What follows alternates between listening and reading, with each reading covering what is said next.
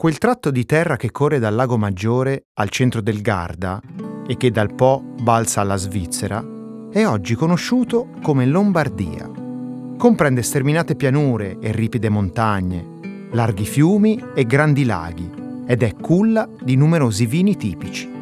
Alcuni sono noti anche all'estero, altri invece sono tutti da scoprire. Ce n'è per tutti i gusti, dai rossi frizzanti ai grandi spumanti bianchi. Ci sono i passiti, i grandi rossi da invecchiamento e i bianchi fermi di successo. Questa porzione d'Italia, prima di essere conosciuta come Lombardia, era chiamata Longobardia e prima ancora comprendeva l'avamposto più a nord delle terre d'Etruria. Nella zona di Forcello, infatti, poco più sotto la grande ansa con cui il fiume Mincio cinge Mantova, c'era una volta l'avamposto più a nord della civiltà etrusca. Siamo tra il VI e il IV secolo avanti Cristo. Sorsi, un podcast sui racconti del vino, dei suoi luoghi e dei suoi protagonisti, prodotto da Wine Tales Magazine and Hypercast. Ciao, sono Tinto e voglio raccontarti questa storia. Come risaputo, agli Etruschi il vino piaceva, e non poco. Coltivavano la vite con sistemi che usiamo ancora oggi, e il vino era parte della loro vita sociale e religiosa. Possiamo quindi affermare che la produzione vitivinicola in Lombardia sia cominciata proprio lì, proprio in quell'epoca. E allora iniziamo il nostro viaggio da quella piccola porzione di terre a cavallo del grande fiume, che oggi è l'avamposto più settentrionale dei Lambruschi frizzanti, quelli mantovani. Quella dei Lambrusco, in dialetto mantovano chiamati grappello, è una famiglia numerosa di vitigni. C'è il Sorbara, il Grasparossa, il Marani e tanti altri. Il mantovano per eccellenza è il Lambrusco Viadanese, localmente detto Grappello Ruberti, già fatto fermentare naturalmente in bottiglia dai monaci benedettini della zona nel Medioevo. Il Lambrusco Mantovano da Grappello Ruberti è un vino frizzante, corposo e dal colore violaceo, Spesso ha un leggero residuo zuccherino che lo rende amabile e ancora più accogliente nell'abbracciare i cibi succulenti e saporiti della tradizione mantovana. Dai ravioli di zucca ai salumi, dal riso alla pilota agli stracotti di carne. Mm. Lasciamoci alle spalle le meraviglie della città dei Gonzaga e risaliamo di qualche chilometro verso nord per toccare le sponde meridionali del lago di Garda.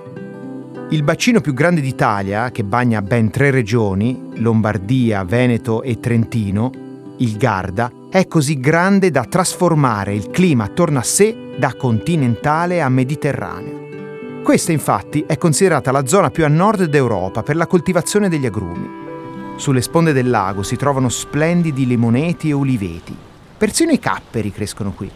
È un luogo dalla bellezza mozzafiato, con un clima marittimo ma a pochi passi dalle cime innevate delle Alpi. I numerosi borghi medievali conservano castelli e chiesette arlecchino perché costruiti di composizioni e colori diversi. Tutto questo perché i terreni del Garda si sono formati milioni di anni fa grazie al ritiro di un enorme ghiacciaio che ha lasciato dietro di sé innumerevoli quantità di pietre e ciottoli trascinati da ogni dove. Tutto ciò contribuisce ad avere vini dalle sensazioni minerali e saline sempre ben presenti, anche se siamo lontanissimi dal mare. Infine i venti. Come si fa ad avere un buon vino senza un adeguato movimento d'aria? Questa è la domanda. Ecco la risposta. Le viti hanno bisogno di essere accarezzate dal soffio del vento per mantenersi di fatto in salute. In più, i venti freddi che scendono dalla Val d'Adige alla sera abbassano drasticamente le temperature nel periodo estivo, stimolando i grappoli ad accumulare più profumi nelle pucce. Ecco allora che arriva il Peler, il vento che spira da nord e che soffia in modo tale da pelare, ovvero increspare, il Garda, che sorprendentemente è sede della Federazione Italiana Vela. Da queste parti, con questo vento, si allenano infatti gli olimpionici di windsurf e di vela e si fanno regate di prestigio internazionale. Nel primo pomeriggio poi il vento cambia Il sole ha scaldato le acque del lago e le terre intorno ed ecco allora che da sud a nord comincia a spirare l'ora. Il vento tiepido che risale la valle dell'Adige e fa la fortuna dei vini del Sud Tirolo. In questo territorio, naturalmente, la vite non può che trovarsi più che a suo agio. Le terre del Garda sono infatti culla di tantissime varietà di vite. Chardonnay, Pino Grigio e Garganega per i bianchi fermi e le briose bollicine. Corvina, Merlot e Cabernet Sauvignon per i rossi delicati e i rosati eleganti. A proposito di rosati, il colore dei vini di questa zona ha folgorato in passato anche il grande poeta Gabriele D'Annunzio, che notando un'assonanza di colori con una famosa vetta che affianca il lago, dedica alla sua amata Eleonora Duse questi romantici versi. Ti penserò ogni giorno all'ora del tramonto, quando il Monte Baldo diventa rosa come nessuna rosa. All'interno della più estesa Doc Garda, che tocca le province di Mantova, Brescia e Verona, c'è un territorio più piccino. Una denominazione nella denominazione. Un enclave di soli cinque comuni riservata a un grande vino bianco italiano il Lugana, il cui nome deriva dal lucus, bosco. Una volta, infatti, le terre sotto al Grande Lago erano una selva acquitrinosa, bonificata poi nel Medioevo dal lavoro dei monaci benedettini. L'uva protagonista è il Turbiana o Trebbiano di Lugana, gemello del prestigioso verdicchio marchigiano. Il Lugana è principalmente un vino fermo, che colpisce per la sua sapidità e le note balsamiche abbinate a quelle fruttate di mele e scorza di limone. Può essere un vino da bere giovane, ma anche da invecchiamento e capita a volte di trovarlo in versione spumante. L'abbinamento? Beh, con pesci di lago fritti o cucinati, senza pomodoro, eh, mi raccomando. È un abbinamento più che dovuto. Ma adesso lasciamo il lago e spostiamoci più su, fin sulla luna, anzi sul sas della luna, la roccia dal colore giallo, grigio e blu, proprio come la luna vista dalla Terra, che abita le colline di Scanso Rosciate, un piccolo comune a est di Bergamo. Qui nasce un particolare tipo di moscato, aromatico dal colore rosso, che dà vita a uno dei vini passiti più eleganti e ricercati che ci siano, il moscato di Scanso. Profumato di rose e confettura di frutti di bosco, con l'affinamento arriva addirittura a ricordare la liquirizia, il cacao e persino l'incenso, tanto che qualcuno è stato capace di soprannominarlo vin de cesa, vino di chiesa. Si fa spremendo le uve dopo averle fatte appassire stese, in modo da far evaporare l'acqua e concentrare gli zuccheri negli acidi.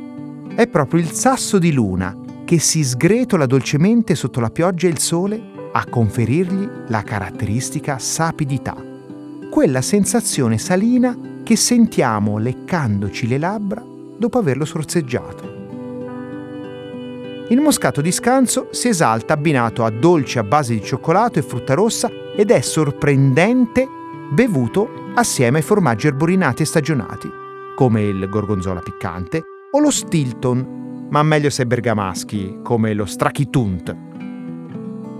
La sua storia ha origini antichissime. Era così prezioso da essere conteso nelle battaglie di confine tra Guelfi e Ghibellini. L'appassimento risale alla metà del Settecento ed è una conseguenza della guerra dei cent'anni tra Inghilterra e Francia. Quotato in borsa a Londra sul finire di quel secolo, nel successivo era apprezzatissimo alla corte degli zar di Russia, dove veniva regolarmente consumato grazie alla presenza ricorrente a corte dell'architetto bergamasco Giacomo Quarenghi, il costruttore di San Pietroburgo. Il moscato di Scanso non è solo un vino perfetto per concludere il pasto, ma anche per concludere una storia, quella che vi ho raccontato oggi, che però vorrei proiettare nel futuro e farlo con Giovanna Prandini, presidentessa di Ascovilo, Associazione Consorsi Tutela Vini Lombardi. Abbiamo raccontato quello che è stato, quello che è e a te vorremmo chiedere ciò che sarà rispetto alla terra di cui Ascovilo è in qualche modo tutore. La terra ha un grandissimo potenziale che ancora si deve esprimere La nostra appartenenza lombarda ci ha portato in tutti questi anni a investire tantissima attenzione sulla qualità del nostro lavoro, la qualità di prodotto. Purtroppo molta meno attenzione è stata prestata a comunicare il valore del nostro prodotto. E penso che proprio in questo ci sia la sfida per Ascovilo che come consorzio che riunisce 13 realtà diverse 13 territori che hanno caratteristiche, come bene è stato detto, per nulla simili e quindi hanno un potenziale di espressione anche nel, nel vino, nel bicchiere totalmente originale è proprio quello di eh, non guardare tanto ai numeri come hanno fatto i nostri padri, i nostri nonni, ma al valore del nostro prodotto. Su questo effettivamente penso che ci sia una grande sfida anche per le nuove generazioni che si avvicinano all'agricoltura e Ascovilo come realtà associativa può dare libertà di espressione anche a produttori di piccola o piccolissima dimensione che però abbiano questo livello di ambizione, ovvero di rappresentare un'eccellenza. Su questo i consorzi stanno facendo molto, stanno premiando anche nelle degustazioni i vini di maggior pregio e che rappresentano anche una propria originalità di espressione e noi dobbiamo assolutamente supportare questo tentativo che se per i consorzi grandi è già strutturato, per i consorzi invece molto piccoli o appena nati è invece embrionale e quindi ha bisogno di casse di risonanza molto importanti come possono essere la nostra partecipazione a Vinitali, la partecipazione a Provine, i grandi eventi che noi stiamo portando con Grana Padano in Italia, in Germania, il nostro essere a Roma e quindi sfidare anche il grande potenziale commerciale che Roma rappresenta per il mondo del vino italiano, senza un dovere di sudditanza nei confronti di altre regioni, per quanto di grandissima qualità, ma che su questo sono più avanti di noi perché hanno fatto un lavoro di comunicazione, di posizionamento di altissimo livello. Se devo pensare a un artista che possa, diciamo, assomigliarmi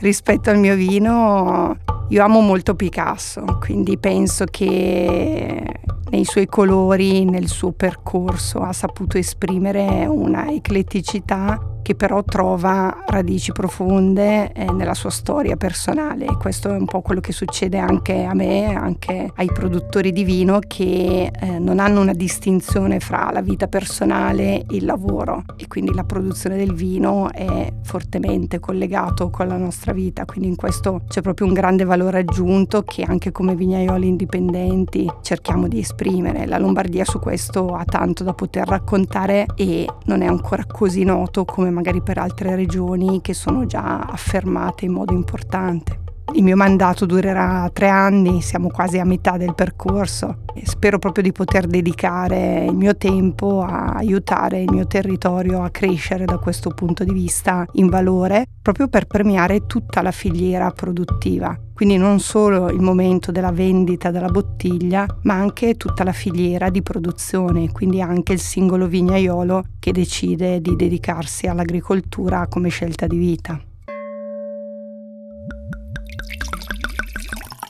Sorsi. Un podcast sui racconti del vino, dei suoi luoghi e dei suoi protagonisti. Prodotto da Wine Tales Magazine and Hypercast.